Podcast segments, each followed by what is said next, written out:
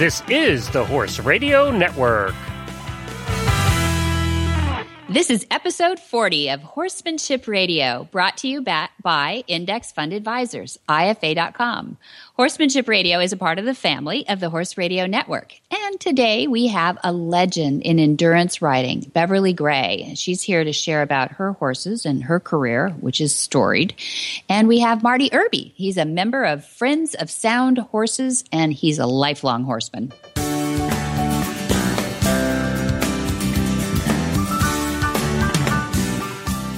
This is Debbie Laux, and you're listening to The Horsemanship Radio.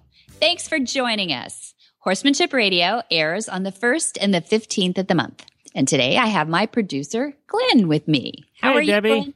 Hi, how's it going? Good. Everything's great here at the Horse Radio Network, and I assume all is well in California out at the ranch. All's well. It's May. It's going to be a wonderful May. We've got all kinds of great stuff coming up, but I'm really excited because May means that it starts warming up a little bit, and I go on my ladies' ride to the beach. Oh boy, we've been doing the show a while because I remember a couple of ladies' rides. Yeah. Oh yeah, we lived through a couple of ladies' rides. Yeah. Well, I don't tell you all the details, but this one's pretty fun. I'm surprised. I'll have to think about what we talked about. But the Montaña del Oro is near Morro Bay, California, San Luis Obispo, California, Central California, and it is amazing because they have like this tremendously large beach, maybe like they have on the East Coast, but sometimes the California coasts are kind of craggy and you don't get all that much sand. This one has huge stretch that you can lope on, and it's really cool. And then they have these just switchback kind of trails that can go through grass or up rocks or whatever, all the way up to what they call Nosebleed Trail, which is, as it sounds, way high up there. And, you know, there's even like horse stair steps. It's all built for horses. They have pipe corrals right there. And so a bunch of us. You end up out at Spooner's Cove? No, it's all girls. So, no. That's not fun. But yeah. That's pretty good. There is an old church out there. And it's in a little cove, and it's like, you know, 100-year-old church, which is old out here. And they have a nice little beach ride right there too. People stop and have picnics, and so we ride our horses all the way down through there. And you know, some things pop out at you. It's a great trail ride because we stay in a hotel at night, so you know we're a little civilized. But the pipe corrals are right there where you can peek out the windows and see the horses, and so that's kind of nice. And we feed and take care of them and everything, so it's almost like being at home, but you know, you don't have to do anything at home. You don't have to, and there's a restaurant right there too, and they've got great margaritas and Mexican food, and so it's just really fun, and it's the greatest way to spend time with, you know, half a dozen ladies. It really does look like the trailheads are well done. You got a lot of amenities at the trailheads. The only reason I know this, by the way, you're looking at the map, or something. I'm looking at Google Maps, and do you know that they actually have Street View all the way out to Bluff Trail parking area? Oh, cool. You can see it right on the website. Yes, huh? You can do the street view. They've done it all the way out to the coast, basically. Oh, yeah. It's really cool. You see that stretchy of the dunes there. Yep. And then it, I guess there's almost like Irish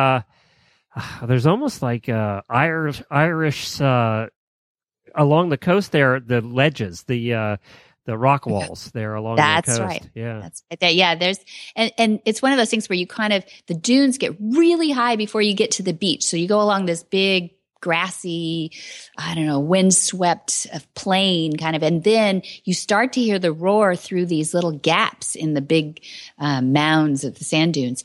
And this roar is like, the horses are like, what is that? What is that?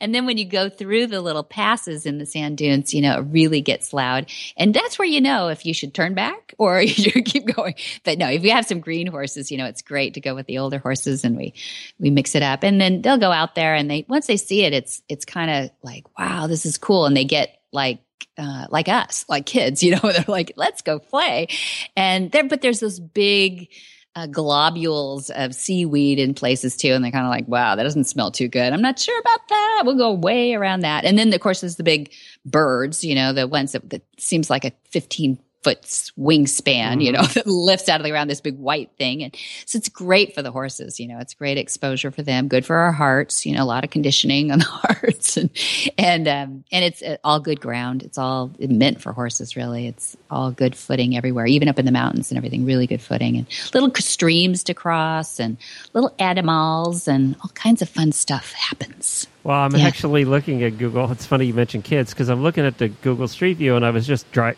of driving down the street past that church.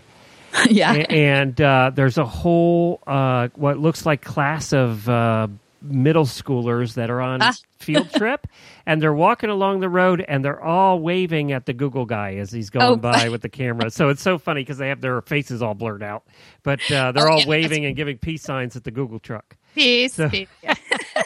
Funny. Yeah, that's another horse hazard right there. Yeah. That's right. It must be popular for school trips, probably out there. Maybe so. Yeah, I know. It's a really nice part of the country too. It's a pretty area that you know you can get to, but it's not that easy to get to as far as Central California. You know, it's not LA, it's not San Francisco, so it's right in the middle, and people should see it. It's a great place to trailer in. Well, it says it's 8,000 acres, so it's a good area, huh? Yeah, it's huge. It is huge. You really pick your trails by the day. So we stay several days. We'll go Wednesday through, leave on Sunday, because then, you know, what do you want to do today? You know, we get up like we're like kids. It's so much fun. Yeah. With no homework though. Not a bit. Well, that's not too far from you guys, is it? No, it's from like an hour and 15 with a trailer, hour and 30. Yeah. Yeah. It's really fun. See, you got to come. Really Glenn, cool. Jen, Jamie. Yeah. Well, and I could ride a Tennessee Walker. You have to find me a Tennessee Walker. Okay. We've got one. Aha. His name is Sancho. No, sorry. He's a Peruvian Paso. I take it back. Well, that's close enough. See? There you go. Close enough. And he's been there before. He's really good. He's really good, too. So we've got one for you. No excuses. What's your next excuse? Yeah. I'm kidding. I'm kidding. You guys should get out here. I heard Jamie talking about the Shepherd Ranch, and that she wants to go out to the dressage trials and some of the things that are happening in the San Andreas Valley too. So I know you have two reasons to be. Right. That's right. That's right. Yep. We had Bunny Sexton on the other day. Do you know her? I do. Yeah. Yeah. Bunny Shepherd Sexton. She can't be that far from you guys down there. No, she's not. She's they're across the valley. And in fact, I went to school with her older sister, Wendy Shepherd. So she's a little bit older than me. So, well, in case people don't know what we're talking about on the morning show, Horses in the Morning, we had eventer Bunny Sexton on, who at the age of 53 just did her first 4-star event at Rolex.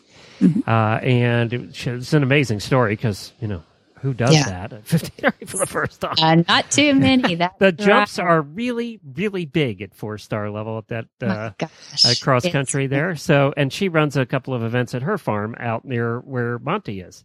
Mm-hmm. San Andreas Valley. Yeah. The San Andreas Valley. And the San Andreas Valley, you know, you and I have talked about this a lot, but how many different disciplines and at a high level are out there, the trainers that, you know, are just all amazing and across the discipline. So she's just another one that is just a great story out there. We're going to have her on too. She's going to talk a little bit about growing up out there and her influence on the pony clubbers and really reviving. I was just going to say that. We remember Bunny Sexton. When it was so funny because when I first saw she was at Rolex, I went, I know that name from somewhere. And Jennifer said, "When I'm the same age as her, and we were in Pony Club together, and I think I met her at a Nationals at some point." Probably. So they were in Pony Club at the same time. Yeah. Oh, I didn't even think about that, but that's true. I know that we do joke about the pony clubs a lot out there because they really revived that. And we used to have races at Flag Is Up Farms, all different kinds. We had mule races, we had pony clubber races, we had all kinds of, and real races too, you know, thoroughbreds actually. But I have some photos of all of us kids, you know, a bunch of kids from the 2 high schools and everything out there giving awards to whatever crazy breed we had racing out there at the time, and the Shepherd family is a big part of that. And I just really admire everything they've done, and they're really hands on, and they're great mentors to kids too. The kids just love listening to Horses in the Morning, and now we've getting booked on Horsemanship Radio as well. So Yay. Very incestuous, the whole breed. Here we go. You don't let them listen to Horses in the Morning, do you? Of course I do. You better clean up your act. I apparently said the S word the other morning, and I heard from a whole bunch of listeners right after. I didn't even know. I said it in reference to horse poop. So, it was a good reference. Oh, that anyway. S word. Yeah, that S word. Kidding. I wasn't too far off, I don't think, anyway. All right. Well, no 12-year-old ever I had to put money in the swearing pot. Oh, good. You have one. I love that. That's what we're going to use for dinner when we come out to the farm there. So. We'll buy you dinner. You just got to put it in the gas tank. Okay. What do we got coming up, Debbie? Okay, we have a great day. You're going to hear from an endurance rider that, if you don't know her name, you don't know endurance. She's just a legend in it. And we're going to have a great guy I've known for years and years and years. In fact, I saw Marty Irby win a grand championship myself when I was back in Tennessee, and he was on a Tennessee walking horse, and he's flat shod, and he is a horseman from, I think he's third generation horseman. We'll hear more from him too. So let's get on with this. I want to hear from Beverly Gray.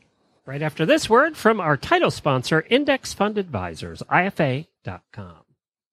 Hi, I'm Mark Hebner, president of Index Fund Advisors and proud owner of Monty Roberts' Willing Partners graduate, He's a Sugar Bear. Investment portfolios are a lot like horses. You need to find one that best suits you, your temperament, and your stage of life. Some people might like an energetic horse and an aggressive investment portfolio, while others are more comfortable with a gentle ride and a more conservative investment portfolio. The trick is to find the one that's right for you. That's what Index Fund Advisors is all about, matching people with portfolios, risk-appropriate, low-cost, and globally diversified investment portfolios. You can find the right portfolio for you by taking the Risk Capacity Survey at IFA.com. That's IFA as an Index Fund Advisors. Or you can call us toll-free at 888-643-3133. That's 888-643-3133. Beverly Gray is a professional endurance rider. She's won many awards, not only for her riding, but how she takes care of her horses in this discipline as well. And Beverly has, for over 2 decades, been one of the top in the endurance racing. She has so many accomplishments. You're just going to have to look her up on her website. She has been selected to the United States Equestrian Endurance Team. She was the first USA rider at the 2002 World Equestrian Games in Spain. She was 2004, the Dubai World Cup winner, a team silver winner at the 2003 Pan American Championships, first place and best condition at the Bighorn 100. And 3 weeks later, she finished 9th in the Tevis. It's amazing stuff. Beverly rode the Sultan's Cup as a guest of the King of Malaysia. I think she did that a few times. And recently she raced at the American Endurance Ride Conference National Championship 100, finishing reserve champion. She has, this is it, in summation, she has over 18,500 competition miles, 350 races, and 100 wins. Welcome, Beverly Gray. You're an icon in the endurance field. I'm so proud to have you on our show. Oh, hi, Debbie. I'm so happy to talk to you. This is so exciting. I love your Horsemanship Radio show, and it's like a good book you don't put down. You're so nice. Well, thank you very much. We have some wonderful horse and horsemen and women, and we've had everything on this show so far this last year, but we're pretty new, and we'd love to put more on here, more content about endurance. So I'm really happy to have someone who's been in the field for a long, long time. I was reading a great story about you, that your first horse, Uwinto, am I saying that right? U-I-N-T-A. Uwinto, you started off as a ride and tie event. You competed in ride and tie. You want to explain to those newbie listeners like us who don't know what a ride and tie is? Or is it tie and ride? Well, no, yeah. Ride and tie. And they're still going on nationwide, ride and tie races, which is 2 runners and 1 horse. And Uwinto was my very first horse, so we raised her and trained her for ride and tie, where two runners. Everybody starts out at the same time. And, of course, the rider gets ahead of the first runner, gets off at a designated spot, ties up the horse, starts running. The next runner comes along, your teammate, and hops on the horse and ties her up at a leapfrog on a horse. Oh, my gosh. Yeah, leapfrog. Yeah. And, yeah, I was quite a bit younger. I was going to say, what year? Yeah. What a fitness routine that is. You're not only conditioning a horse, you're conditioning, holy moly, yourself too. Yeah. Yeah. And the whole team, and working as a team, one whole team. And everybody plays an important part, especially the horse, because it has to get through the vet checks as well. Right. So, you can't ride it. Override it. I'm sorry. There's certain parameters and specifications that you have to get through every vet check, just like an endurance ride. That's what got me into endurance riding, because I was only racing one riding tie every year. And it's just like, well, I need to do something else with my horse now that I got it so fit. Yeah. Oh, there's an endurance ride. Maybe I'll try that. So that's where that came into play, and I've been hooked ever since. You decided the horse should do more of the work than all that running on your. Exactly right. You're smart. So is the ride and tie is that sort of a precursor? Is that what people do sometimes, or is ride and tie not as prevalent as it was a few years ago?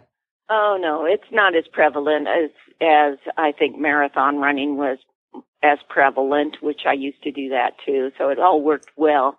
It was the type of sport that just worked real well for everything I was training for. Well, you went into the right thing for sure to stay in the endurance. I was just amazed at your background. What year was the ride and tie races? How far back, or what decade did that go to? Oh goodness. Oh, Debbie. That's back in the late 70s was the first one. That's in Park City, Utah.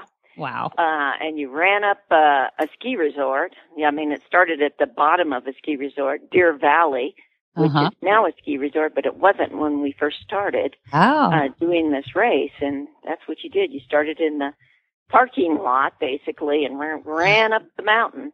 And, very rugged terrain. There's no air. You're in Utah right now, right? Is that where you're calling from?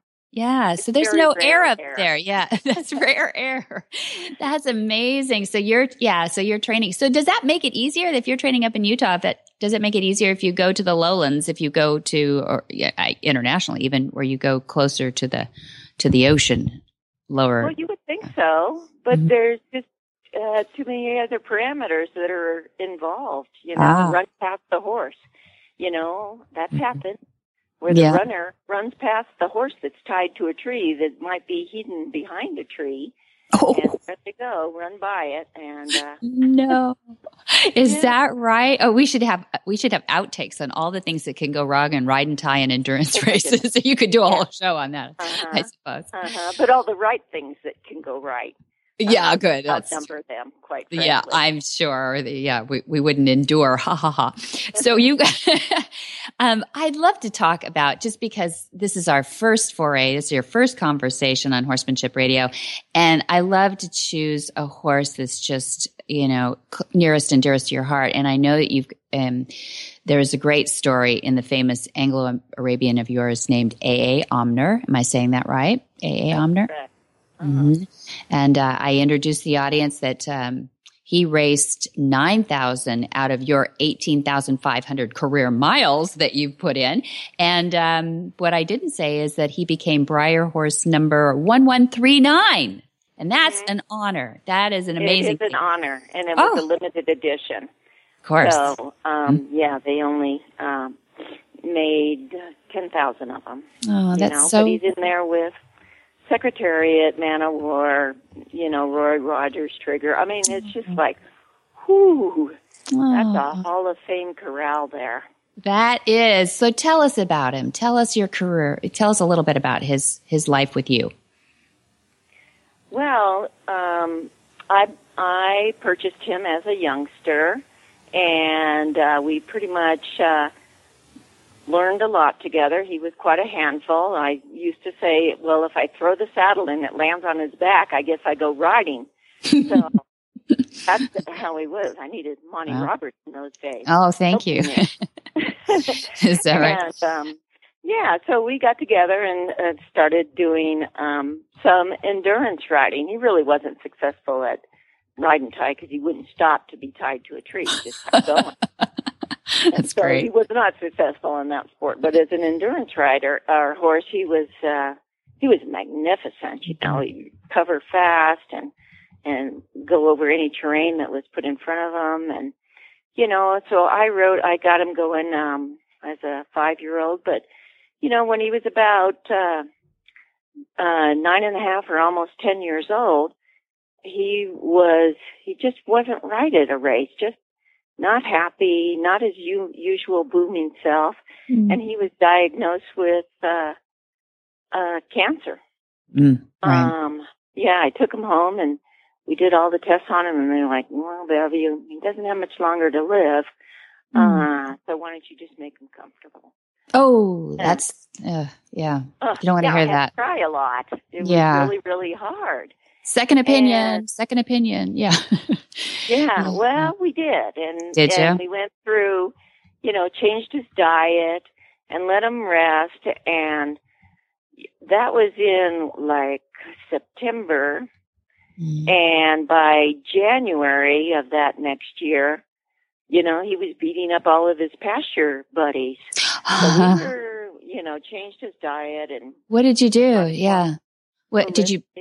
Holistic? Well, okay. I didn't. Yeah, it was some holistic, and he had some acupuncture and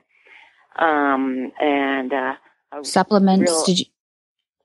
All natural products, and kept him out on pasture and let him rest, and that tumor that was on his kidney was the size of a football. And by the time I came back in January, the same vet just said, wow, put a saddle on that horse and start riding him again because the tumor is almost gone. It's about the size of a walnut.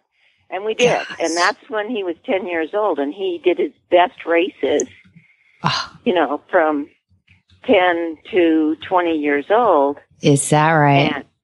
And so I just said to myself, well, here's a message, you know, he doesn't want to give up. Yeah.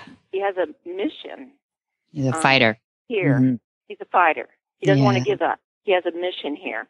Mm-hmm. And that's pretty much when, you know, Breyer heard about him, not only his Endurance Hall of Fame, you know, Horse of the Millennium with the Arabian Horse Association. I mean, he had a lot of accolades, but this one was hardest break. But to do better even after that is the most amazing. Yeah. Oh my gosh. And he was an inspiration really to when this Breyer came out and the tag on him, you know, says how, you know, he had a will to live and he recovered from cancer, you know, he was an inspiration to children with cancer. Was he? Oh my gosh, that's something too. Yeah. One little girl took him in to the hospital with her when she was being operated on. So, you know, animals are healers. Oh, it's true. It's true. Yeah. And he must have known that. I mean, you know, it's funny how they're different with kids sometimes than they are with us adults. So the kids responded well to him as well. You took him into a hospital? Did you say that? No, one of the children who was going in for a serious cancer. Took in the Breyer? The model of them. The Breyer good. Model, of course. I was trying to picture that diaper and those, you know, rubber boots. Or that's a good Arabian. You know, but I think that they take dogs and little ponies in, and not back then, but maybe nowadays it would work. But I did. When I felt like, you know, I needed to retire him from endurance racing because he still was a horse that would pull your arms out of your sockets. I retired him to near me was the National Ability Center, where children, handicapped children, could get riding lessons, and he really was their inspiration. You know, they all wanted an Omner statue and his inspiration. They all wanted to ride Omner, and he was as gentle as a kitten with those children. Yeah, you know? That's awesome. That's awesome. Yeah. Yep, they know. They know. They, you know, I always say these flight animals just know more about our. They're more in tune with us than carnivores are, and they do physiologically really help us out too. So you hinted to me that there might be a book coming out about his life. Tell me, are we premature in announcing that? It's been put together. Okay. And it's a target, you know, young riders, young girls, maybe ages 10 to 54, 55, 14, you know, when you were reading National Velvet and the Black Stallion. And, Beverly, you know. I still love those books. I'd have to push it to 50. I think that's terrific. Yeah, no, I mean, there, you know, there's a bunch of us that don't admit it to anyone outside of our circle, but we love those. We still love all those stories too. You know, and Shy Boy, Dad's Mustang, you know, became a Breyer too, and he is so inspirational to kids too. And he just knows. You don't even have to put a halter on him. He just follows them around and is good. One thing that we've done with Shy Boy is watch his diet so well too. So I'm really curious because, you know, those Mustangs, they have compromised intestinal systems because of their early life on the Nevada plains. But I'm just curious to drill down a little bit about what you fed A.A. Omner to get, you know, back. Do you have a stable name for him? Did you always call? No, I just called him Omner. Omner. Okay, all right. I don't want to say something that sounds odd to you. What did you do? What supplements? What feed? What did you do that was holistic about it? We're all going to be curious. Well, back in the early days back there, it wasn't so prolific that you could find holistic probiotics or vitamins or anything at your local feed store. I mean, it was. I was just gotten involved with a company up in Idaho. Do you want me to say the name? It's okay. Yeah, and it was called Dynamite. And they were very, very, very particular on where they grew their grains and any additives in the soil back then and what kind of products. And it was very synergetic and balanced formula. Mm-hmm. And I switched them to that. They were going to sponsor me I was going to be on one of the U.S.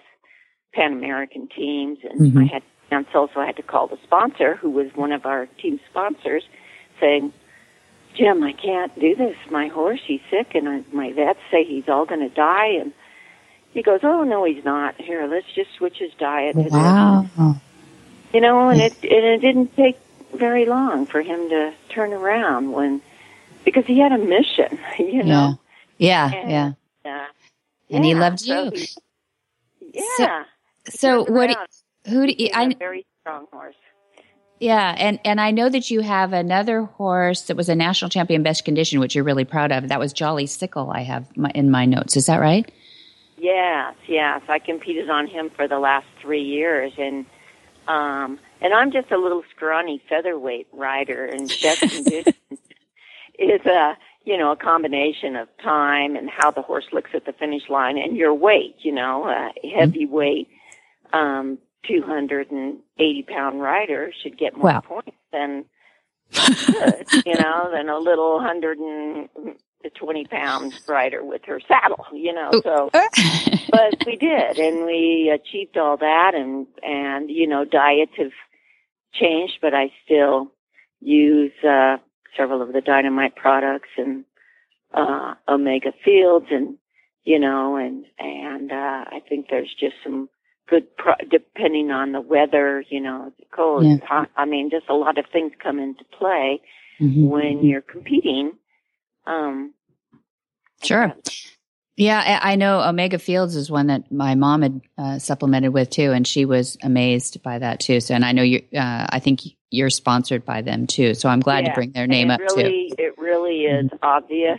They love the product. I've never had one of my competing horses who turned up his nose. to it at all. They love it, engulf it, and it's obvious the results.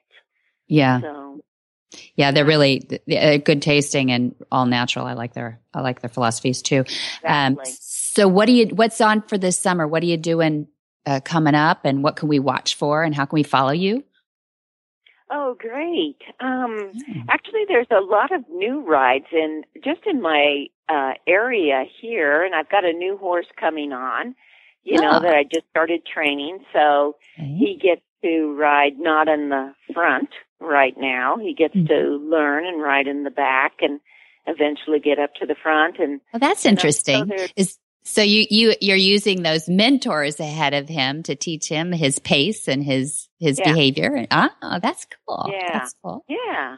And, what's his name? A lot of new trails that I've never ridden. I've only been on, big race courses or big name races for so long that I want to do some local races that I've never ridden before. Oh, fun. So that's how I'm going to introduce this horse to the sport and get him going. Okay, what's his name so we can follow along a little bit? His name is Indy.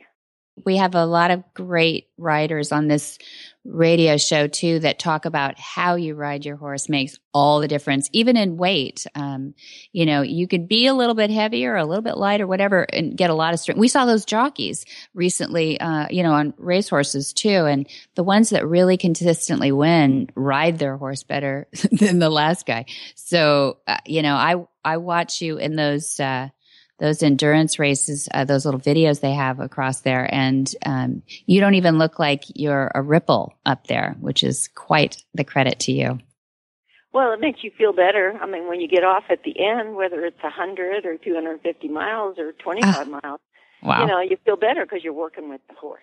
Spoken as a true champion, Beverly. I'm really pleased to have you on, and let everybody go see for themselves what you do and study up a little bit on endurance riding and maybe get involved. It'd be great. And I'd love to have you back for a trainer's tip too. If you have the time to come back and give us a little bit of your wisdom and willingness to share, would you do that? I'd love it. I would love it. Anytime, Debbie, anytime. This has been really, really, really fun to share. Thank you. Some of my stories and some of the horses that I love, and I thank them every day for sharing what they teach me. Thanks for joining us, Beverly Gray, professional endurance rider. Hi, I'm Monty Roberts, and I'm dedicated to training horses without pain. You can learn to do it too on my Equus Online University. Western, English, the beginner, or the advanced rider, it doesn't matter.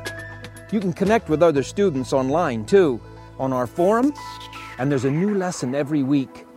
It's a lifetime of learning for you on my Equus Online University at MontyRoberts.com. Well, it was fun to meet her. I've heard about her for a long time, and I've never had an opportunity to chat with her, to hear an interview with her, so it was so good. She is a living legend when it comes to eventing, and her horse, of course, is as well. Well, you can find her website at BevGray, GRAYUSA.com. And, of course, she talked about Omega Fields, and you can find them at OmegaFields.com, all of their terrific products over there. You have talked to a couple of different riders now that are using Omega Fields for their horses, and they're champions. So there you go. And they're champions. Isn't that a theme going on? Yeah, they've got something going on there that's really special. I first knew about this through my mom, and she told me hands down there was just something really special about what's going on with their formulations. And I think, honestly, it's the way they source and grow. So I'm really happy to hear another champion using the same thing my mom is using, and many. And we had Lee and Hallie Hansen on here too. Barrel racers, completely different discipline and training, regimen, and here they are competing at the highest level. And recovery time is just amazing with the Omega Fields. And I wanted to mention, too, that not only do they have horse products, but they have dog products, chicken products. Do you know that chickens are the fastest growing pet in America? Pet? Yes. No, I didn't. Yes, there are more chickens. That's the fastest growing one. People are getting chickens because a lot of municipalities are allowing them now. I see. So people are getting backyard chickens everywhere. And then also they have people products.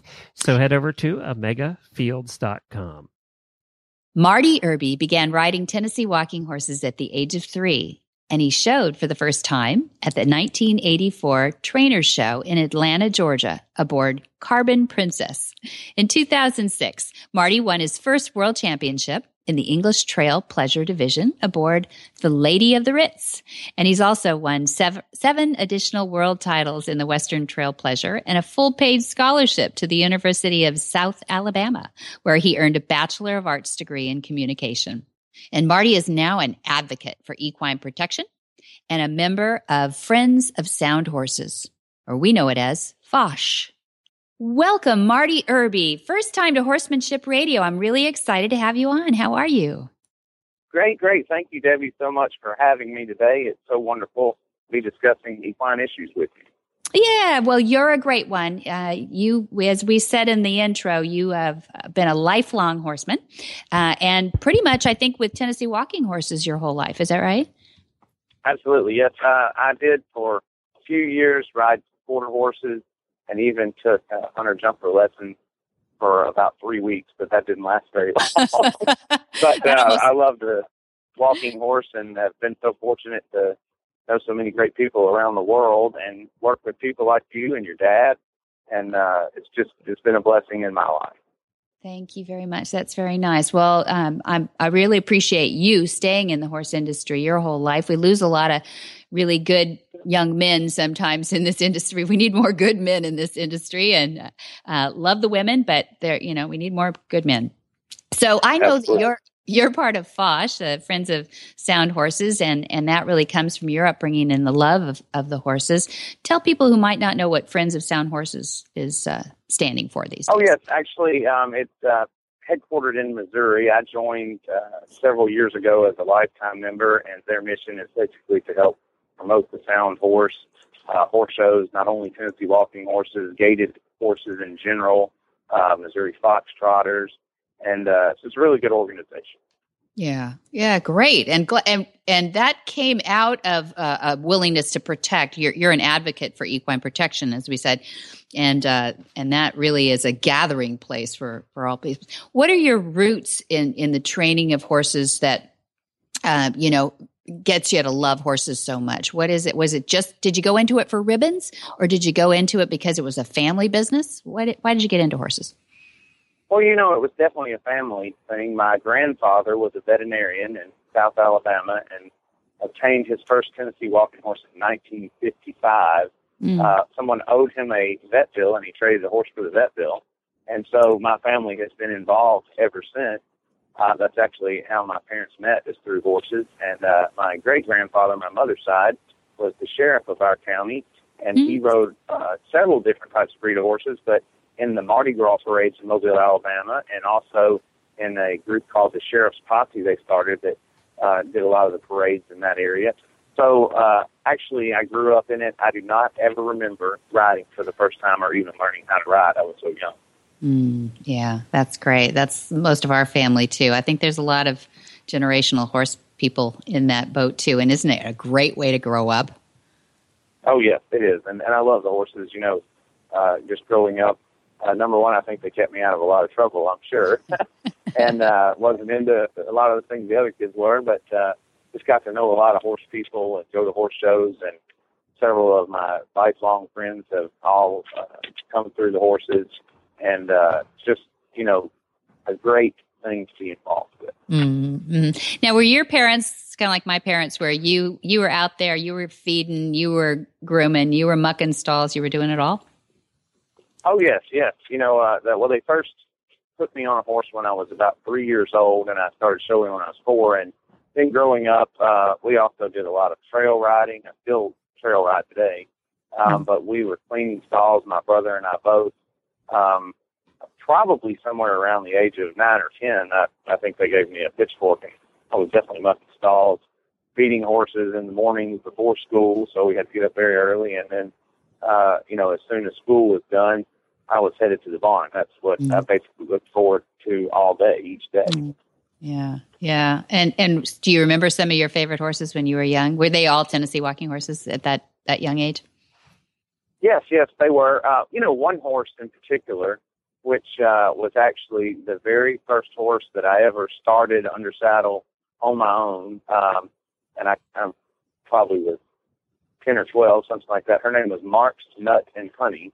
And she was, of course, a flat-shod Tennessee walking horse we showed in Trail Pleasure. And she is still alive today. She's somewhere in her 20s. And a good friend of mine in Mobile, Alabama, still has her and has bred her. And she's had foals. And her nickname was Prissy, but she was just such a great horse.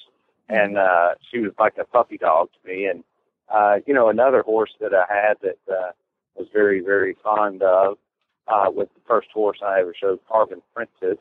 And I was there with her. She had been retired from the show ring.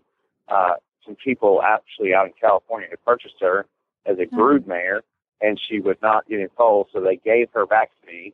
And we brought her back to Alabama and let her live out her days. And I was there with her the night she died and just laid in the hallway with her. And she was in her 20s, I believe, when she died as well. Oh, yeah, that was the Carbon Princess we introduced you with. That's awesome. That was the one that you won the 1984 Trainers Show in Atlanta on, correct? Well, I didn't win. I was third place, but that's the first time I think I ever showed there. So. Oh, I see. That's right. That's right. Great. Well, great. And do you said you do a little trail riding now. Do you get to ride a little bit? I do. You know, now I'm actually located in Washington, D.C., so it's hard to get out of the city, but I am fortunate enough to have some good walking horse friends in Maryland and Virginia, and I'm able to go trail riding every few months or so. It's probably been several months, but I'm hoping to go this summer a few times.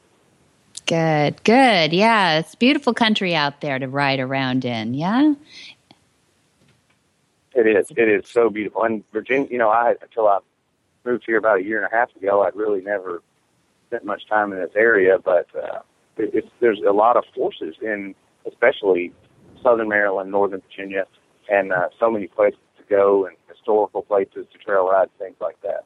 Oh, where do you recommend? So for anybody in that part of the world who's hearing this maybe for the first time, where do you recommend that you go out and do some great trail riding in Maryland? Well, you know, there's several of the parks that they have through the National Park System. I've probably actually ridden more in Virginia. Down in Orange County, Virginia, is a great place to ride. It's probably just about an hour and a half from Washington.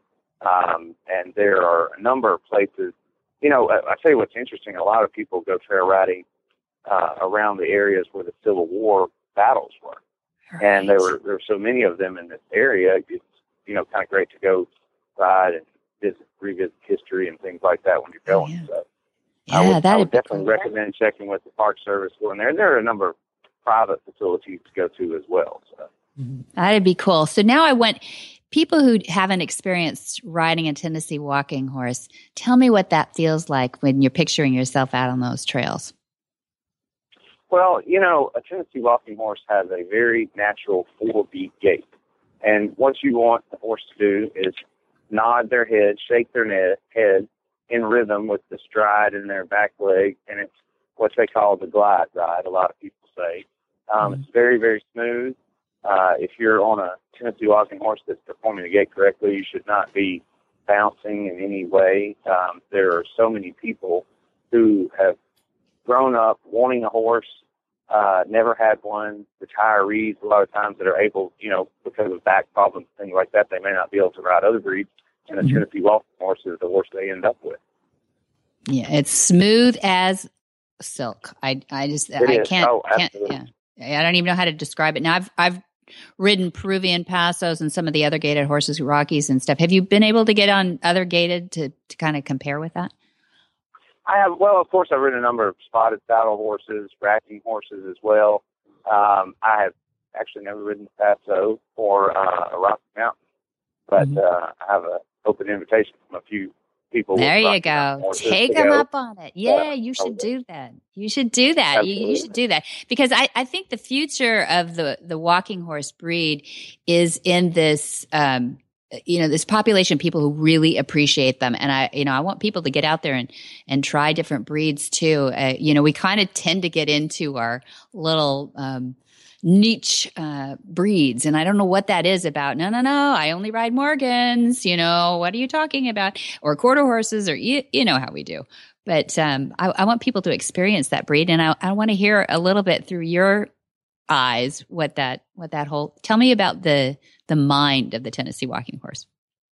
Well, you know, they're so calm and gentle and nice to be around. Now, are you just saying that? Are you saying that because I want? No, they really are. Even okay, even the stallions are, and I love all breeds. I love all horses. You know, yeah. I actually just went to watch the Derby at Pimlico, where the Preakness will be in a few weeks, and I'm going there in a few weeks. So I'm comparing this because you know how hot-blooded thoroughbreds are, and so many people talk about that. Yeah. These horses are just so calm to be around from the time they're born. Even a stallion that is 3 or 4 or 5, 6 years old in their prime, some of them who have even been bred before, they are really calm, easy to deal with, gentle-natured. I had a horse one time, and his name was Lion King, and I think I had him. I bought him as a yearling in 2007. He was a sorrel, black mane and tail horse, beautiful horse. We showed in Trail Pleasure, and I had him until he was 3 years old. He was a stallion, and, I mean, he literally just played with a ball in the stall. You could put your hand in his mouth. He'd just play with your hand. He'd never bite you, never do anything. He was like a puppy dog. Oh, yeah. I mean, I think I was amazed when I went back to Tennessee and saw how many breeding stallions were actually performance horses still too, and not at the highest level even. Not that I'm advocating that everybody run out and keep their horses intact, but for that breed, I think that was an anomaly though. I think it was pretty amazing. Very true, very true. And I know we enjoyed, I remember, I think we went trail riding while you all were down in Tennessee through the mountains at Waterfall Farms there, and had a good time. And there are a lot of people that can even trail ride stallions. Mm-hmm. And that's, you know, hard to find in other breeds, especially if you have people with stallions, mares, and geldings all on a trail ride together. Yeah, it is so beautiful there, too. That was part of that whole Civil War thing, too, just seeing, little plaques around and where people – and out here in California, everything is new. I mean, there just is no history out here other than, look, Juniper Rosero founded another mission. That's about it. That's all we have out here. So it's fun to go back east and do the rides out there into the country. And I understand you're going to be – heading out our way to California too. Tell us a little bit about what you're going to be doing. I don't know much about your schedule. Yes, actually, I am judging the Mayfest Horse Show, which is in California, and that's at Brookside Equestrian Facility, May 29th through the 31st at the end of this month. It's a great show. It's all, you know, sound, natural, flat-shod Tennessee walking horses. I believe they're going to have Missouri Foxtrotters and Pasafinos. I'm just judging the gated and walking horse classes. They've got open gated breed classes, Peruvians. They've got pole bending, cowboy dressage, model classes, Western equitation, dressage, and the list goes on. And there's just so many great uses for walking horses that people can, you know, do in the show ring and competition and in addition to trail riding. So it's really a great show. If you'd like to check out more information on it, actually go to ncwha.com. That's the Northern California Walking Horse Association. Okay, .com. So tell me the name of the town it's in again. It's in Elk Grove, California, which I believe is somewhere near Sacramento. Okay, Elk Grove, California. I've only been to California twice, and both times with Los Angeles. This is my third trip. Oh, exciting. Okay, good. Well, it might be a little warm out there, but it's May 29 through 31. That's not too bad. And the website is ncwha.com. I hope we get to get a lot of people out there to see all that amazing work. That sounds great. Thanks again for joining us too, Marty. It was really fun to introductory voyage here on Horsemanship Radio. I hope we get to have you back. I'd love to have you back for a trainer's tip. You know, some nugget that you got from me. Would you come back anytime? Yeah. Awesome. We'll do that, and we'll follow you and follow your advocacy. And glad that you're a FOSH advocate, and we'll be rooting for the Tennessee walking horse out there and a lot of fans. Well, thank you so much, Debbie. I appreciate the coverage you all are giving to the Tennessee walking horse, and I know I was able to hear Carl Bledsoe's the spot you did with him. And so we just appreciate you doing this for the breed of horse that we all love so much. You're welcome. It's a great breed. Our trainer's tips today comes from Hannah Campbell in Georgia, USA, and how not to create a cinchy horse. Welcome back, Hannah Campbell Zeplatel. Thanks again for agreeing to come back to our trainer's tip. We have a fine collaboration now of wonderful trainers, but we do not have one from you, and I would love to get, because you work with so many kids and you worked with horses your whole life. I'd love to know what's inside your mind that resonates with people when you teach this and you really know it's a great tip for people. Wonderful. Thank you. I'm so delighted to be back. I have a quick tip for you guys, especially when it comes to saddling. Most of the time I see when people are attacking their horse is they take the girth or the cinch, depending on if you ride Western or English, and they just crank it down as hard as they can, as fast as they can, leap on their horse and ride away into the sunset. True. The downside to that is that it does a tremendous amount of damage to your horse's back when you do that. It also can create a buck with a young horse especially. It can also make horses cinchy and sour to the girth. If they see you coming with the saddle and they have their ears pinned out flat. Mm-hmm. I always like to tell people to pretend you're putting your jeans on out of the dryer. They're usually tighter. You don't just zip them up and walk out the door, at least I don't. You end up doing some little squats or some little, pull your leg out and kind of get them loosened up a little bit before you put your belt on and walk out the door. So treat your girth like you would a pair of tight pants. Don't just zip them and walk out the door. You might burst something. So instead, take your time, do it up in a couple of different stages. Put the saddle on, put the girth on so that it's snug but not tight.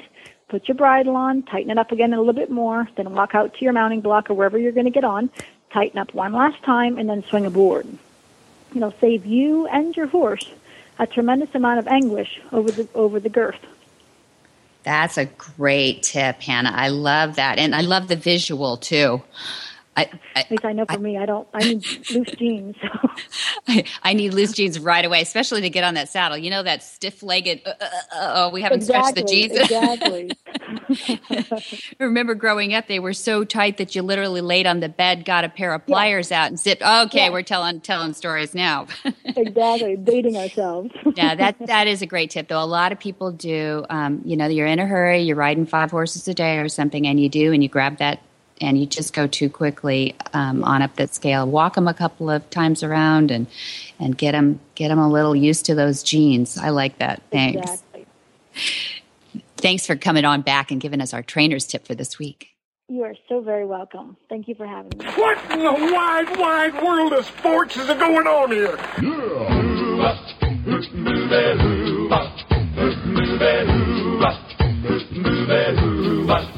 Where in the world is Monty Roberts? Monty is looking forward to meeting some new friends, two-legged and four-legged. In May, he's going to have the International Conference of Monty's Certified Instructors at Flag Is Up Farms in California. That's the 14th through the 16th. And then jump to June. He's 5 through 7. He's going to have another Horse Sense and Healing, and that's free for combat veterans and first responders that are diagnosed with stress injuries. That's June 5 through 7. And then June 25 through July 1, we have a special Monty's Special Training. And that's because it has Portuguese translation included in it. So we have all our friends from Portugal and Brazil coming in, and Monty will speak English as well. So also the English speakers can join that. And then we have July 6 through 17. We have a very first time Gentling Wild Horses course, and that's open to all levels at Flag Is Up Farms. July 6 through 17 is Gentling Wild Horses. And then the classic, August 3 through 7. I wait all year long for this, the Monty's Special Training at Flag Is Up Farms. No Portuguese included on this one. It's a wonderful time, August 3 through 7. See more at MontyRoberts.com about Monty's calendar, or you can give them a call at 1-805-688-6288. That's 805-688-6288. And for details about today's show, go to horsemanshipradio.com, where you can find the links, photos, and more information about our guests. And as always, we love your feedback. Please follow us on Facebook at facebook.com/Monty Roberts, or at Twitter at twitter.com/Monty_Roberts. podcasts. And don't forget, the easiest and simplest way to listen to the Horsemanship Radio show is on the Horse Radio Network app. iOS or Android, just go to the App Store and search for Horse Radio Network. It's one of 8 different shows that you'll find there. That's great. And many thanks to our sponsors. And don't forget them. They make us possible. Be sure to visit all the other great shows on the Horse Radio Network at www.horseradionetwork.com. And until next time, have many happy horse hours.